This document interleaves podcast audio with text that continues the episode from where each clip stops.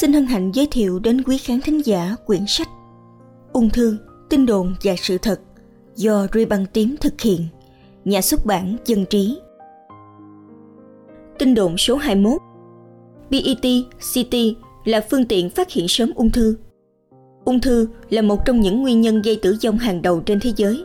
Phát hiện sớm và điều trị tận gốc các trường hợp giai đoạn sớm là cách tốt nhất để tăng khả năng chiến thắng căn bệnh nan y này – Hiện nay có rất nhiều phương pháp để tầm soát, phát hiện sớm ung thư như xét nghiệm máu, pap smear, vết tế bào cổ tử cung, nội soi, các phương tiện chẩn đoán hình ảnh học, siêu âm, chụp CT, nhũ ảnh, vân vân.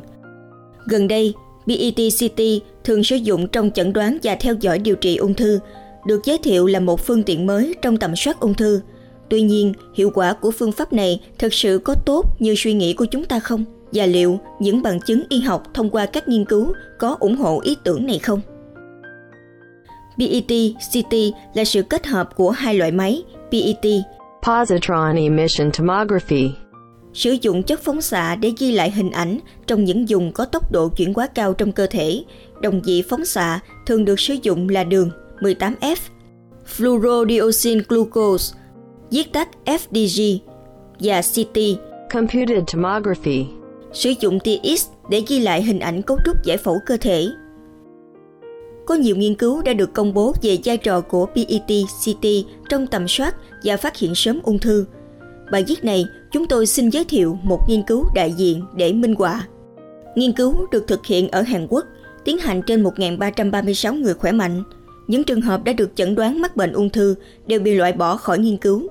Đa số những người tham gia nghiên cứu có độ tuổi từ 44 đến 66 tuổi, Tất cả các trường hợp này đều được chụp PET-CT, đồng vị phóng xạ sử dụng là FDG.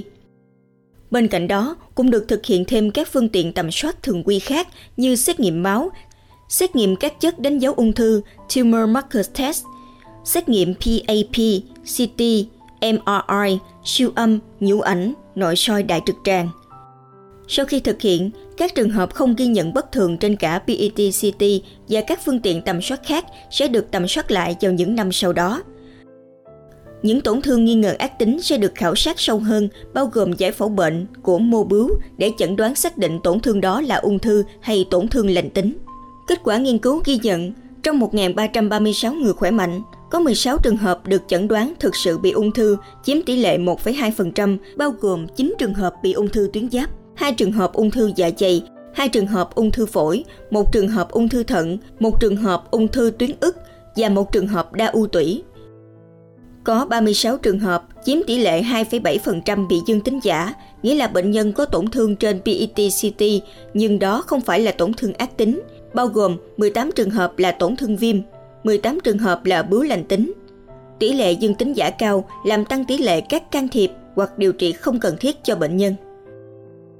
Tổng kết lại, tỷ lệ phát hiện ung thư bằng PET-CT chỉ chiếm 0,8%, giá trị tiên đoán dương là 23,4%, nghĩa là trong những trường hợp PET-CT dương tính thì chỉ có 23,4% trường hợp thật sự có tổn thương ác tính, giá trị này tương đối thấp. Bên cạnh những con số minh họa về hiệu quả, còn những vấn đề khác chúng ta cũng cần phải quan tâm khi sử dụng PET-CT để tầm soát ung thư như chi phí chụp PET-CT khá cao – Giá cho một lần chụp ở Việt Nam tại các bệnh viện công vào khoảng gần 30 triệu đồng. Nếu được bảo hiểm y tế đồng chi trả, bệnh nhân vẫn phải đóng thêm khoảng 15 triệu. Phơi nhiễm phóng xạ Liều phơi nhiễm phóng xạ sau mỗi lần chụp ước tính 10 đến 15 mSv Theo Quỹ ban quốc tế về bảo vệ phóng xạ ICRP, tỷ lệ mới mắc ung thư vì phơi nhiễm phóng xạ tăng 0,0048% trên mỗi millisiever. Do đó, nếu chụp PET-CT tầm soát ung thư trên người khỏe mạnh, không có triệu chứng, nguy cơ ung thư sẽ gia tăng khoảng 0,05% vì phơi nhiễm phóng xạ. Nhìn chung, tỷ lệ ung thư ở những đối tượng khỏe mạnh tương đối thấp, khả năng phát hiện ung thư bằng chụp PET-CT còn thấp hơn khoảng 0,8%, tỷ lệ tiên đoán dương thấp, tỷ lệ âm tính giả cao. Hiện tại chưa có số liệu cho thấy chụp PET-CT làm giảm tỷ lệ tử vong trong cộng đồng – nên BET-CT vẫn chưa nằm trong bất cứ khuyến cáo sàng lọc ung thư nào trên thế giới. Các nhà khoa học cũng nhận định không nên sử dụng PET-CT đại trà để tầm soát ung thư. Cách thức này chỉ có hiệu quả đối với một số đối tượng có nguy cơ cao nhất định và không thể thay thế được các phương tiện tầm soát ung thư thường quy khác. Sự thật, BET CT không thể thay thế được các phương tiện tầm soát ung thư thường quy khác. Bác sĩ Hoàng Đình Kính Xin nói thêm, SV viết tắt của Shiver là đơn vị đo lượng hấp thụ bức xạ ion hóa có tác dụng gây tổn hại theo hệ đo lượng quốc tế. Các phương tiện tầm soát ung thư thường quy khác nghĩa là gì? Các phương tiện tầm soát ung thư thường quy khác là các phương pháp hiện được xem là tiêu chuẩn hiện hành.